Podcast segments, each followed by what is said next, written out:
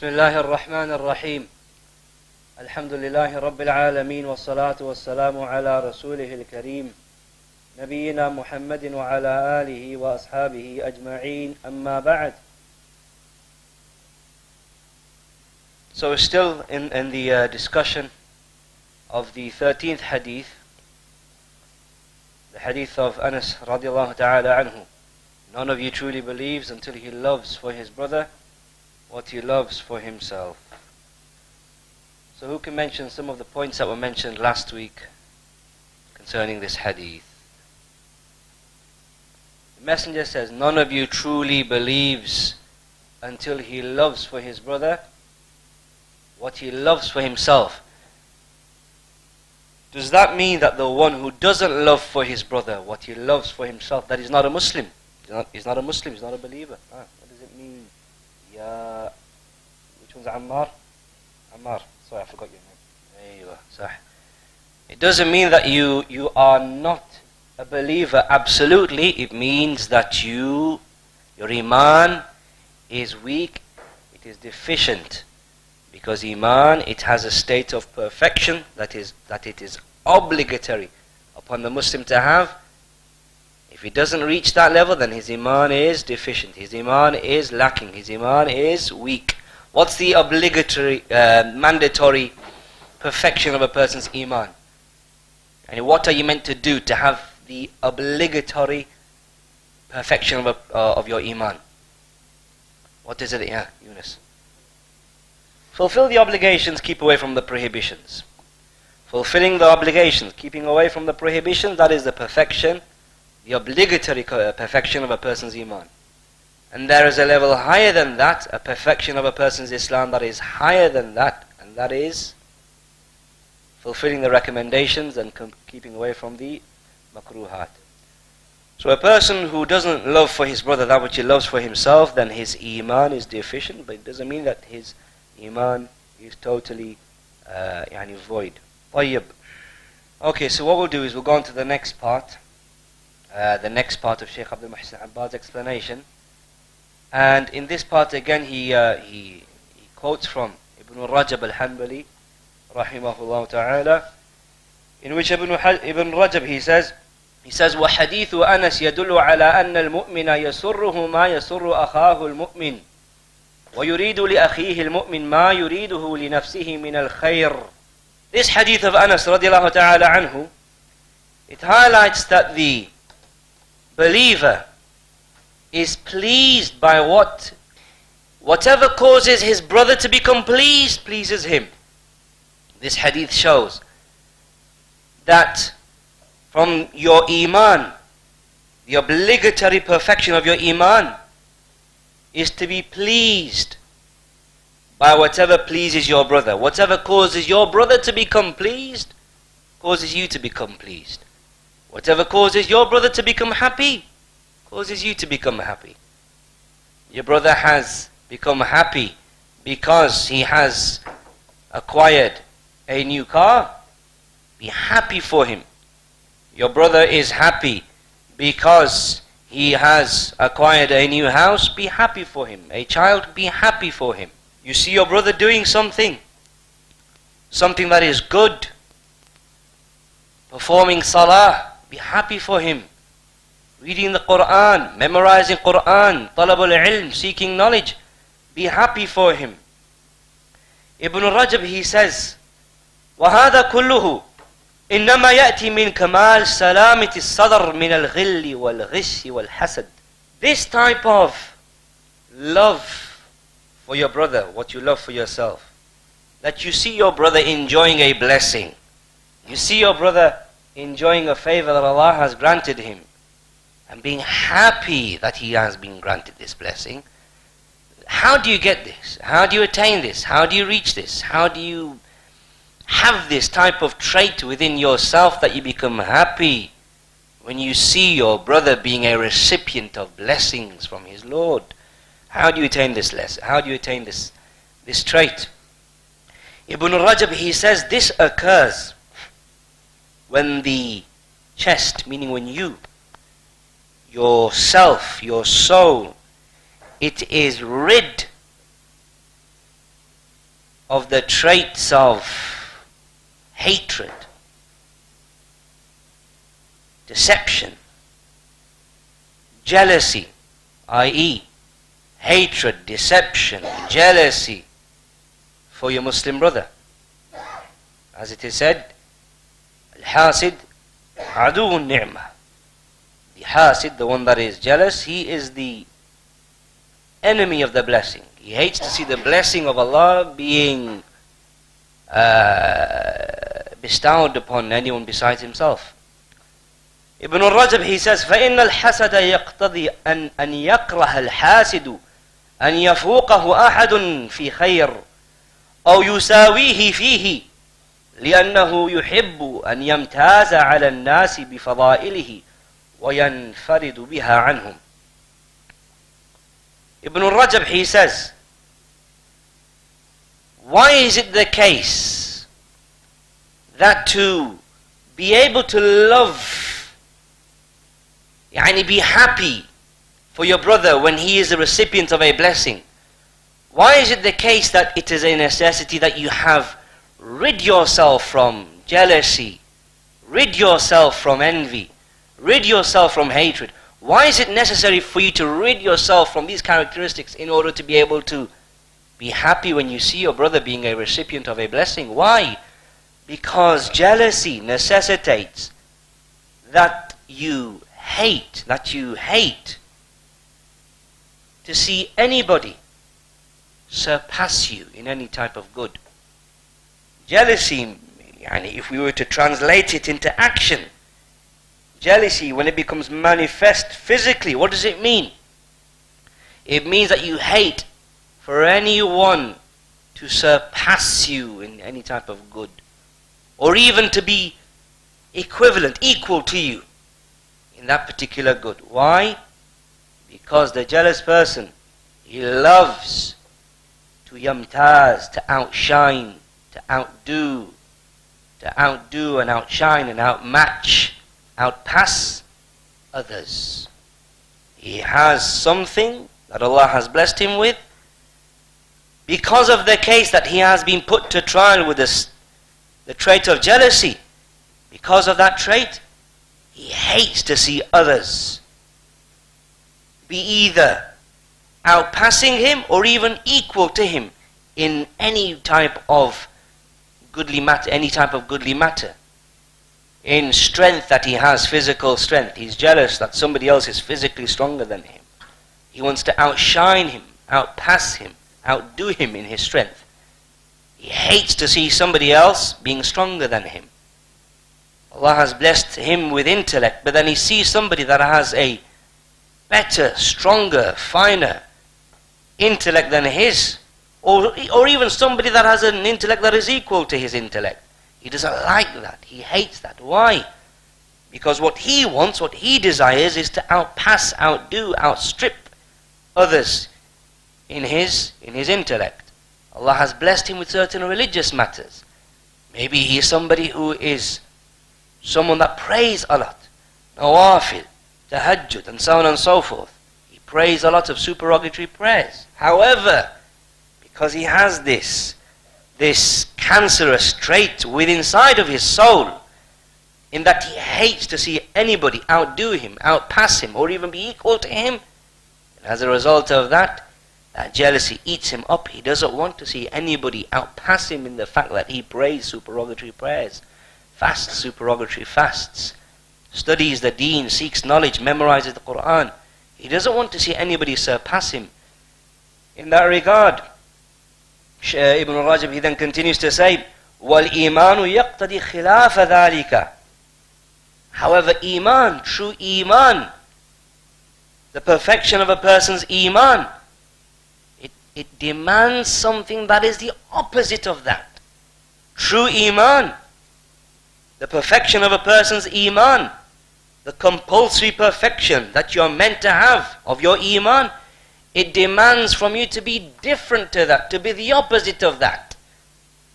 When it is the case that you see a brother of yours being a recipient of a blessing from Allah, whether it is a worldly blessing or a dini blessing, you're meant to be happy to see him receive that. You see your brother that he has been granted physical strength, be happy for him. You see that your brother has been uh, granted wealth, be happy for him. Why is it the case that you're going to be jealous over this blessing? You see that your brother has been granted uh, the ability to memorize the Quran. You see that your brother has been granted the ability to be a talib, to study the deen, to memorize the deen, memorize texts of the deen. Why is it the case that you're going to be jealous? Oh, yani, over the fact that he has been able to memorize the Quran. You see somebody learning, studying, yani, with diligence, with earnest, with, e- with eagerness, taking notes and studying. Be happy for him at the end of the day. This person, this person might grow up to become an imam of the deen, and therefore it's going to be izzah. It's going to be honor for your deen. It's going to be honor for your own religion, for your own faith.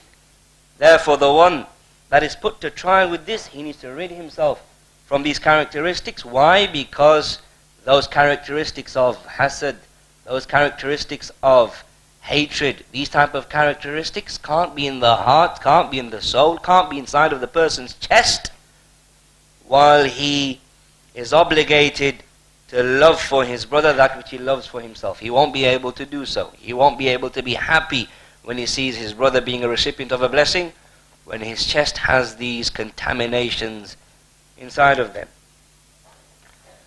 طيب. so then in summary, Sheikh Abdul Muhsin al-Abbadi mentions in summary four points. Number one, this hadith, this hadith, which indicates that it is that a Muslim, he should love for his brother what he loves for himself, hate for his brother what he hates for himself. Number two,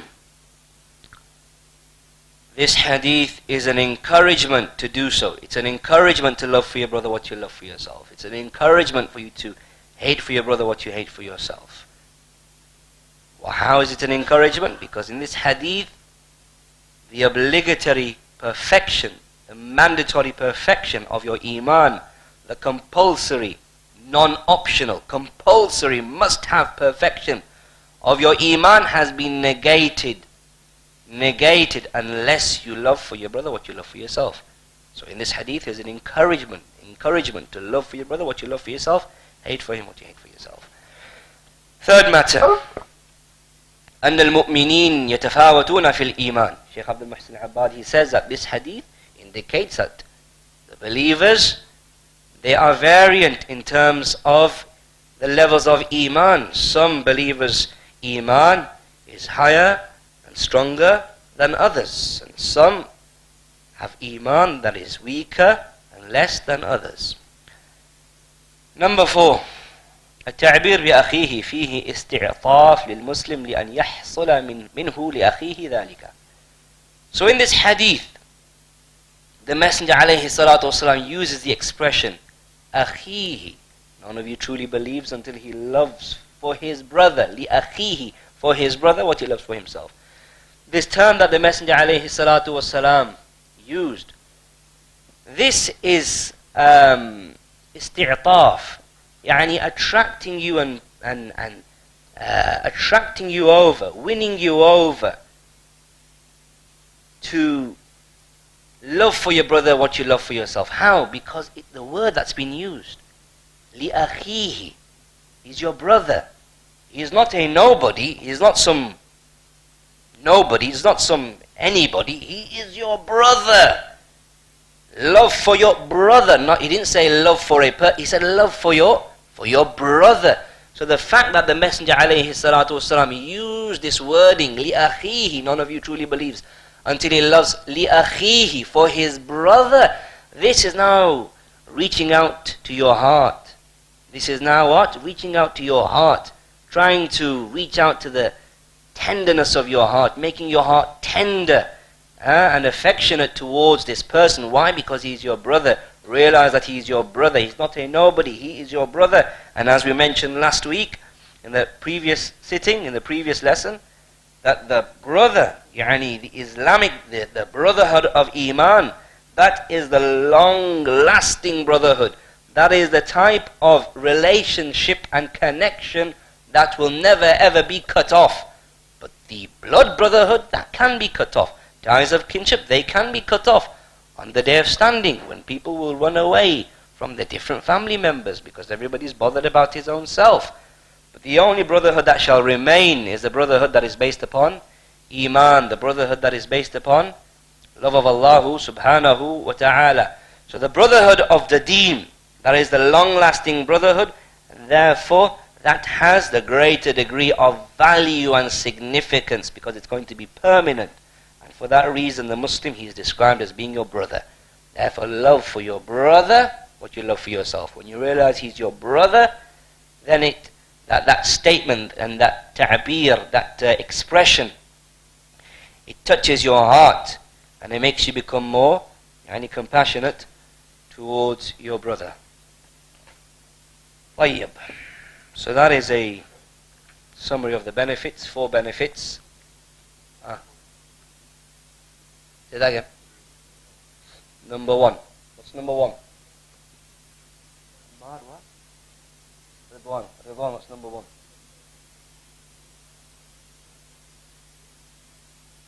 You got that?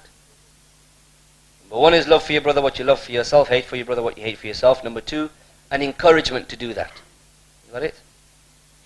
Anything else? طيب Hadith number 14 Anybody memorize hadith number 14? besides Ahmed? If you have, just put your hand up so then I know. If you want to read. no? Just Ahmed? Ah, Sheikh uh, Ali,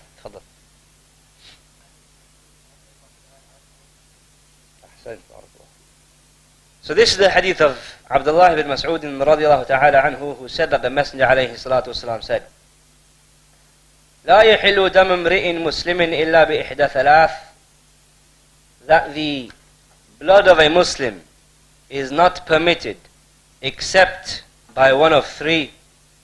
الثيب الزاني the married fornicator والنفس بالنفس the soul by a soul والتارك لدينه المفارق للجماعة the abandoner or the one that abandons his religion and he leaves the jama'ah he leaves the jama'ah. طيب. So this hadith here, Sheikh Abdul Muhsin Abbad's explanation to this hadith, it is يعني, quite brief. Quite brief. Essentially, the Sheikh he mentions that uh, that the blood of the Muslim is uh, inviolable; it cannot be taken, except number one, the non-virgin, non-virgin fornicator. The one that lost his virginity in uh, an Islamic marriage. The one that lost his virginity in an Islamic marriage. So the one that lost his virginity in an Islamic contract, an Islamic marriage, he is considered a thayyib. She is considered a thayyib. So the one that loses their virginity in an Islamic marriage, whether it's that marriage or another marriage that they're in, or yani, outside of that marriage, and then they fall into fornication, then their punishment is being stoned to death. Second one is the murderer. Second one is the murderer. That you have uh, the punishment of retribution for the murderer. The third one is the one who abandons his deen, yani the apostate. The apostate. And then Shaykh Abdul Muhsin al-Abbad, he also mentions that Ibn Rajab al-Hanbali rahimahullah ta'ala, he mentioned others that are yani, associated with these three that are mentioned in this hadith. Among them is the one who commits the act of sodomy. Not homosexuality, not homosexuality itself, sodomy, the act of sodomy. Likewise, um, the one that uh, engages in intercourse with animals. Likewise, the one who abandons the prayer and so on and so forth. Ibn Rajab al-Hanbali, he mentioned other يعني, categories. There are يلحق بهذا. There مَنْشَ mentioned, يعني, associated with this. يعني the death penalty for other categories alongside these three. So as I said, Sheikh Abdul Muhsin Abbad's explanation to this is, is essentially that, quite brief. But because of the nature of this topic and because of uh, the content that is contained within because of the fact that we live in a non-Muslim land.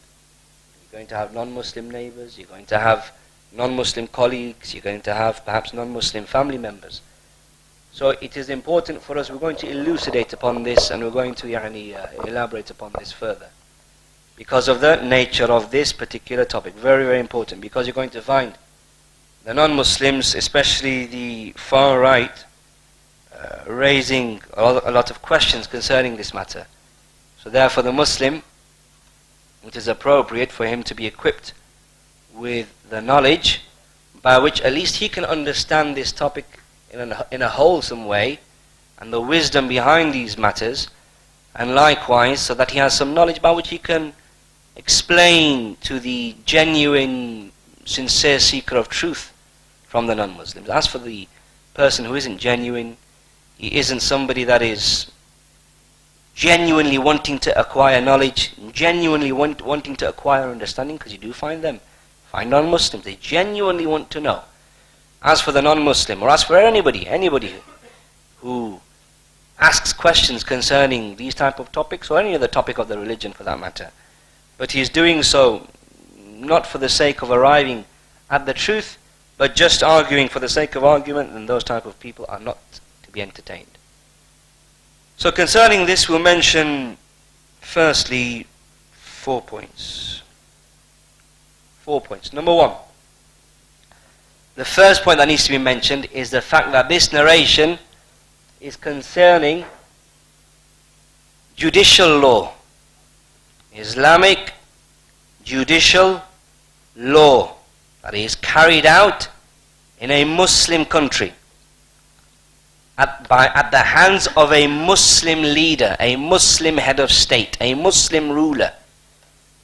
This hadith here, it is not concerning acts of worship that I or you can implement, execute, carry out, apply. No.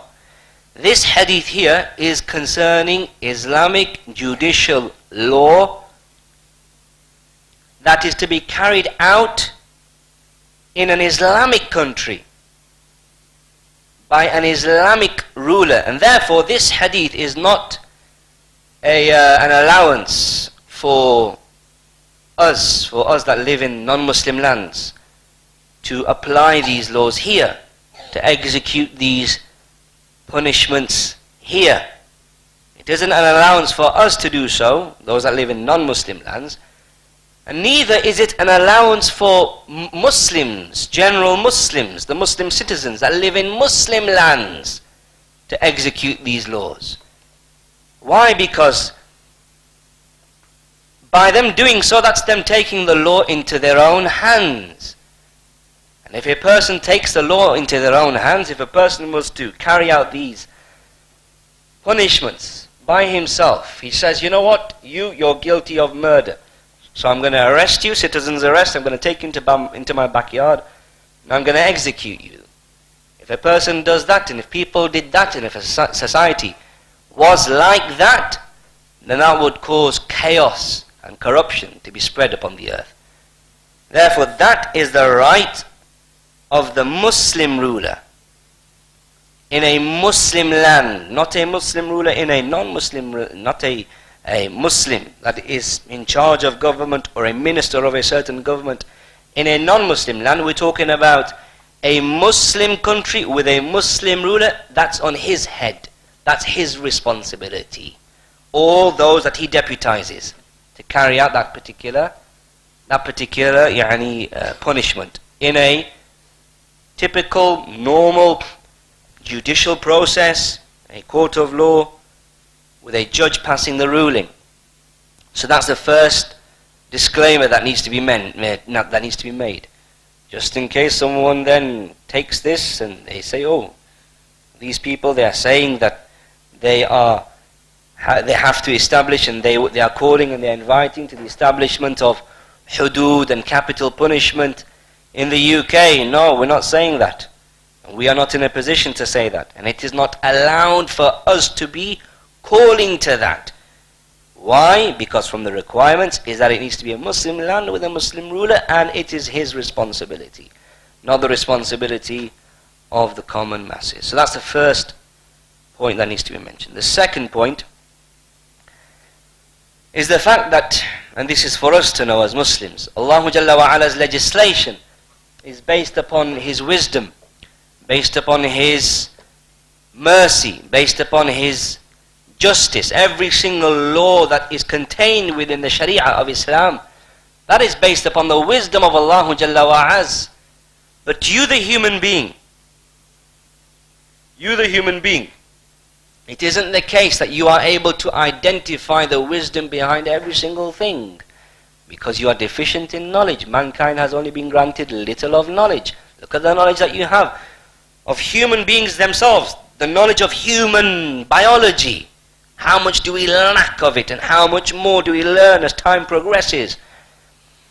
The knowledge of botany of plants, the knowledge of geology of the land, the knowledge of cosmology of the of the solar system. How much of it do we lack? The knowledge that we have is so, so little. So who are we to contend against the Creator that this particular law of yours is not wise when the knowledge that you have is so little and the experience that you have in life is so, so minute and so little. And for the Muslim, he has already, for the Muslim, yani the reality of the matter is, is that the discussion isn't really about uh, uh, uh, the wisdom behind, or the, the convincing factor behind it isn't the wisdom behind those legislations. Yes, you might be able to identify certain wisdoms behind certain legislations. You might know the wisdom behind fasting. You might know the wisdom behind um, why qira'ah at Salat al-Fajr, the recitation at Salat al-Fajr is meant to be long, and so on and so forth. But there are certain acts of certain legislations, you're unable to identify the wisdom behind them. Why is it the case that Fajr is two raka'at and not five? Why is Maghrib three and not four? Why is it the case that we pray five times a day, not four, not six, and so on and so forth? You might not be able to identify the wisdom behind them, but you do admit to the fact that there is a wisdom. It just, it just so happens to be the case that you can't identify that wisdom, but you submit to the fact that it has come from Allah and therefore there is a wisdom behind it. Just like, for example, if there is a certain car, a certain car, um, whatever car it may be, a sports car, Ferrari, you might be able to identify the wisdom why Ferrari have placed this particular component here, this particular thing here. And you might not be able to recognize the wisdom why Ferrari placed this thing here, the engine here, not there, the pipe here and not there. But you will generally recognize that there is a wisdom behind why Ferrari did so. It just so happens to be the case that you, the person that doesn't have any knowledge and skill about engineering, can't recognize the wisdom behind it. So therefore, really and truly, the discussion goes back to ascertaining whether this has actually come from Allah that this legislation has actually come from Allah and therefore the discussion goes to Dalail and Nubuwa, proofs of prophethood, proofs why the Prophet ﷺ is a true prophet and we discussed uh, we mentioned some of those things in uh, one of the khutbahs previously and shall be mentioned in one of the khutbahs that is to come because the categories of Dalail and Nubuwa is not just one, it's not just the prophecies that the Messenger ﷺ made. Those were mentioned previously. There are other categories of proofs of the prophethood that show and that indicate more than anything else, more than anything else that he, Muhammad والسلام, is a true prophet. So when it is the case that a person is convinced that this has actually come from my creator, then anything that this legislation comes with, it's of no issue to him. He submits easily to it because he recognizes that it's come from the creator of the heavens and the earth. So that is the second part. The second part that the legislation of Allah is based upon His wisdom, His justice and His mercy. And therefore, a person, he submits to that and he recognizes that. Number three, the um, the punishments, these capital punishments, and even the corporal punishments. If a person analyzes them and he reflects over the conditions that have been stipulated for those punishments to be carried out, some of those punishments have extremely, extremely difficult conditions that are to be met in order for that punishment to be applied. Some of those punishments have extremely difficult puni- um, uh, conditions, extremely difficult requirements that are to be met in order for that particular punishment to be carried out, to be executed, to be applied. For example, fornication, adultery. What are the conditions for fornication and adultery? Likewise, liwat, uh, sodomy. Again, not homosexuality. Homosexuality, that is, if, a per, if the term homosexuality, if that denotes nothing other than same-sex attraction, then that is, that is not what the capital punishment is in reference to. In fact, the sin is not in reference to that. Yani, same-sex attraction. A person who has been put to trial with being attracted to the opposite gender, the thought itself, the feeling, the idea, whatever you call it, that there isn't the sin as long as he doesn't act upon it. It is acting upon it that is considered the sin. Otherwise, it's like the temptation of alcohol, the temptation of zina, the temptation of drugs. Some of them might be, you know, uh, uh, more abnormal than other temptations, but the fact is, is that that isn't what is considered the sin. It is acting upon it that is considered the sin. And therefore, we have had people that have come to the da'wah uh, stores that we have around the country. People that say we are homosexuals. We explain to them that this is a sin from the major sins, an abomination, something that Allah hates and is despicable in the deen of Islam. However, it is in the worst sin and so on and so forth. And Tawheed is explained to him. And you find people like this that when the da'wah is given to them, they acknowledge that this is a weakness that they have due to whatever reason, and there are reasons behind it. For example, a child was abused when he was young, or he didn't have a strong male figure, and there are reasons behind it. He acknowledges the fact that this is a sin, something that his creator doesn't want. However, it is better for him to embrace Islam with this and work with his sin, and thus we have had people that have embraced Islam homosexuals that have embraced Islam, acknowledging the fact that this is a sin and that Allah isn't pleased with this and that they need to yani, rid themselves of this sin.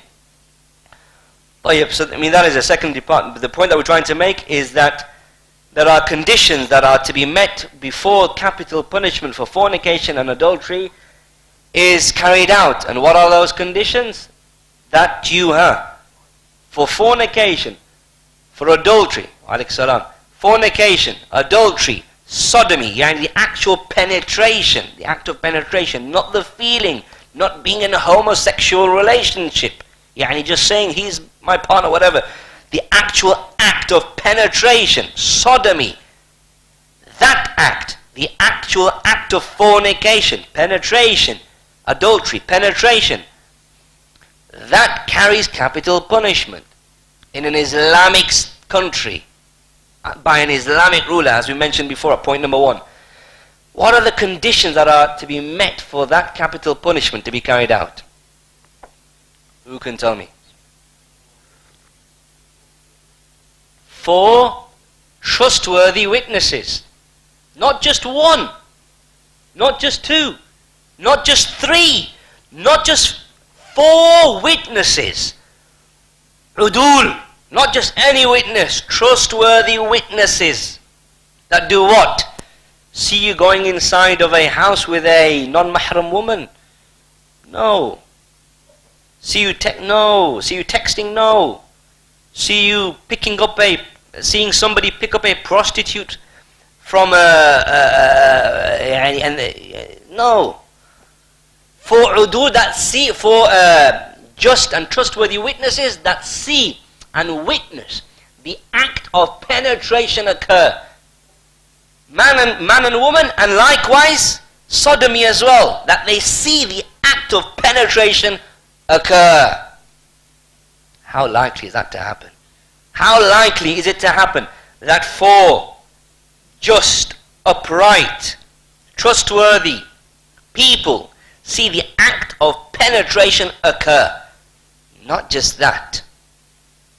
If one of those people, one of those people, ends up changing his mind, if one of those witnesses, quote unquote, changes his mind and says, you know what, I take that back. I didn't see it happen. You know what, I take that back. I don't, I'm not going to say that they committed the act of illegal sexual intercourse. What's going to happen now? What's going to happen now? Huh? The Africa, what's right? Africa. Each and every single one of those four witnesses is going to be flogged, flogged in public, and his or her testimony is rejected forever. Imagine that. That is the degree that is the uh, extent of the conditions and the difficulty of conditions that are required to be met in order for this capital punishment on the married adulterer adulteress to be carried out.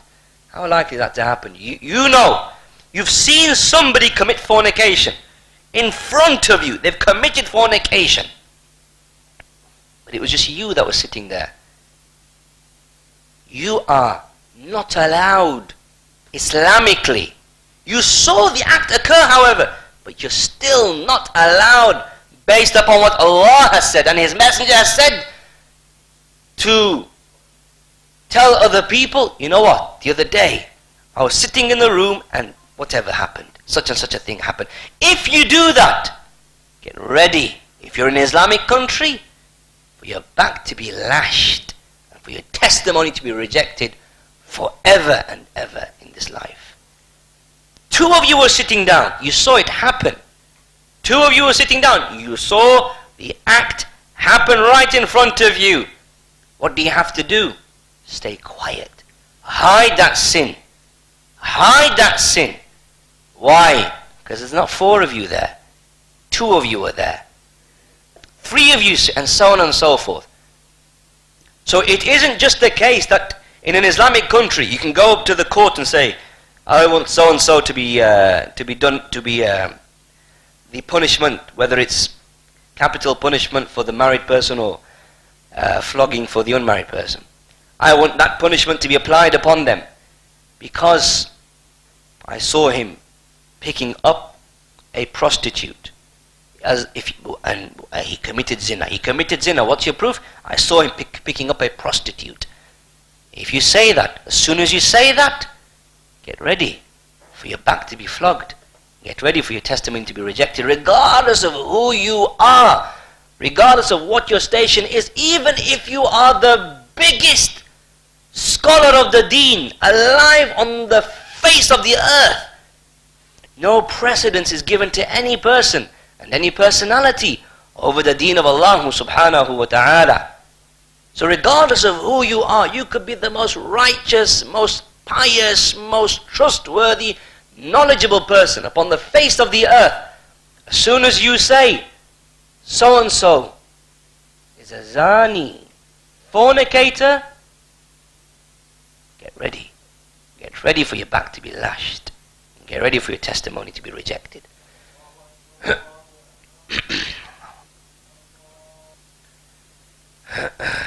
so that was the third point that it's extremely difficult. If you look at these punishments, for example, the capital punishment for adultery, extremely difficult for those conditions to, to be met. And not just that, the Islamic legislation, it, um, the ability to commit those sins, it makes it very difficult for you to commit those sins. Islamic legislation, it makes facilitation of those crimes very, very difficult. Fornication and adultery, for example, Islamic legislation says don't touch a woman, even if it's an innocent touch, like a handshake. Don't sit with a woman alone. Woman shouldn't travel by herself alone. Better for women to stay in their house. We have no shyness in saying that. We have no shyness in saying better for a woman to stay in the house. Why? Because that legislation has come from the maker of the woman. Whereas these other uh, legi- these other uh, uh, lifestyles, they are based upon just philosophies of men. These, philosoph- these current uh, uh, lifestyles that we, are, that we see taking a massive trend, they're based upon 17th, 18th century philosophers. They're men. We have legislation from the Creator. So the fact that the Islamic legislation makes it very, very, very difficult for those crimes to be committed, and thus if a person still goes out of his way, commits that crime, how is he going to commit that crime? One of the circumstances where that crime could be committed of fornication is doing it outside in public in front of many, many people. Who's going to do that? No one's going to do that except somebody who wants to and yani, undermine that particular legislation that law. So the point being is that the Islamic legislation makes it very, very difficult for uh, the facilitation of these crimes of these crimes to be committed, and it sets certain conditions which are very, very difficult for them to be met uh, in order for those capital punishments to be applied. Therefore, person may ask, what is the benefit then? What's the purpose behind those punishments? If it's virtually impossible for them to be applied, what's the benefit behind them? Well, firstly, that if you are convicted of that crime, either by, for example, the four witnesses in the case of the adulterer, or by your own admission, by your own admission, and when the Messenger والسلام, when the woman came to the Messenger والسلام, admitting the crime of adultery to him, what did he do? Initially turns away from her. She still comes to him. She, he says to the, then the messenger says, is she crazy? Is there anything wrong with her? Trying to make an excuse for her. Then the woman, then the messenger says, "Come back to me after you, after يعني nine months after you've had the baby." يعني أو كما قال عليه الصلاة والسلام, or as he said عليه الصلاة والسلام. The exact wording uh, escapes me, but the messenger says, "Come back to me, يعني after you've had the baby." Now the woman has the chance to go to another country. I've made a mistake. Why did I admit to it? Let me just escape. I'll be a fugitive. I made the mistake of admitting it, but let me go. But still, she came back after the baby was born and then the Messenger والسلام, had her stone. And the Messenger said that if her repentance was to be distributed amongst the people of Medina, then that would suffice them. That was how great her tawbah was. But the point being, how the Messenger treated and dealt with this woman, turning away from her, making excuses for her. Why? Because it's better for the person to conceal that sin. But if the person admits to it, or if he is convicted by four upright witnesses in that particular Islamic land by the Islamic ruler, then obviously the punishment is carried out. But then that thing there, that punishment, punishment being carried out on the adulterer, on, is very, very unlikely to occur. So what's the wisdom behind these legislations and these rulings? To serve as a deterrent, as a deterrent for anybody and anybody that wants to commit these crimes, to see that this is the result if you are caught committing this crime or if you are convicted of this crime to show the magnitude of the sin of this particular of this particular crime so that our society it remains clean and pure and stable. Why? Because a society where these crimes become prolific is going to be an unstable society. A society that doesn't have these type of laws along with the rest of the islamic legislation is going to be an unstable society so if you go to a country that is uh, implements these type of laws, those Muslim countries that implement these type of laws, you're going to find that murder isn't as high and as strife as it is in certain other countries. Which other country do we know of right now? That what what month is it right now? Mar- March, mid March, two and a half months into 2019, and already we've had about 100 or so stabbings within the UK. Young, young, young people stabbing each other up. Which other country has, this is the UK, now go to America and so on and so forth. STDs, fatherless children, children who, child who doesn't even know who my father is. Huh? Promiscuity, sleeping around, rape. All of these things, are you going to find them to such an extent, not to say that they don't exist, are you going to find them to such an extent where these type of laws are put in place are in, and are implemented? Theft. Are you going to find theft being as high as it is in countries where this type of punishment doesn't, yani the corporal punishment for theft in Islam doesn't exist in comparison to those countries where the chopping of the hand does exist alongside all the other laws of Islam? No. You're not going to find that. Why? Because these things do bring about stability and security within a within a society. طيب. The intent was to go into a detailed discussion concerning uh, the law of apostasy and the capital punishment for the apostasy and other matters that are connected to it, but it's already half past eight, and uh, therefore the time of Isha has come. So, inshallah ta'ala, what we'll have to do is next week we'll have a, a discussion um, concerning the law of apostasy and the wisdom concerning the law of apostasy and so on and so forth. But again, as a disclaimer, very important that we make this disclaimer just in case somebody has just signed on and, and is just listening or somebody has just popped into the masjid and is listening to what has been said. Initially it was said, and we'll say it again, that these laws within Islam, they are not laws such as the law of having to pray five times a day and having to fast and in Ramadan and so on and so forth. Those laws that are uh, obligatory upon each and every single individual. These matters here, they are revolving around the subject of judicial law. Law that is the uh, uh, uh, responsibility of an Islamic government. Law that is carried out in an Islamic Muslim country at the hands of an Islamic ruler or those that are uh, deputized by him. Okay, like the judges, the ministers, and so on and so forth.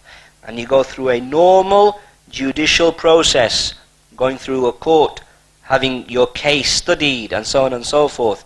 The judge passes a ruling, and so on and so forth. So here, we are not saying that these are laws that we are meant to be implementing in Great Britain. No, we are just merely studying the wisdom behind uh, certain Islamic legislations. But in no way, shape, or form are we inviting Muslims to implement these laws in the non Muslim countries, and likewise, we are not encouraging Muslim citizens from the general population to start implementing these laws at their own hands. No, it's the responsibility of the Muslim head of state, not you, the Muslim citizen within the country. So that is very, very important uh, for, for a person to be aware of. So as I said, the intent was to cover the issues related to apostasy and the death penalty concerning apostasy. However, we'll have to go over that next week, inshallah ta'ala. والله تعالى أعلم وصلى اللهم على نبينا محمد والحمد لله رب العالمين.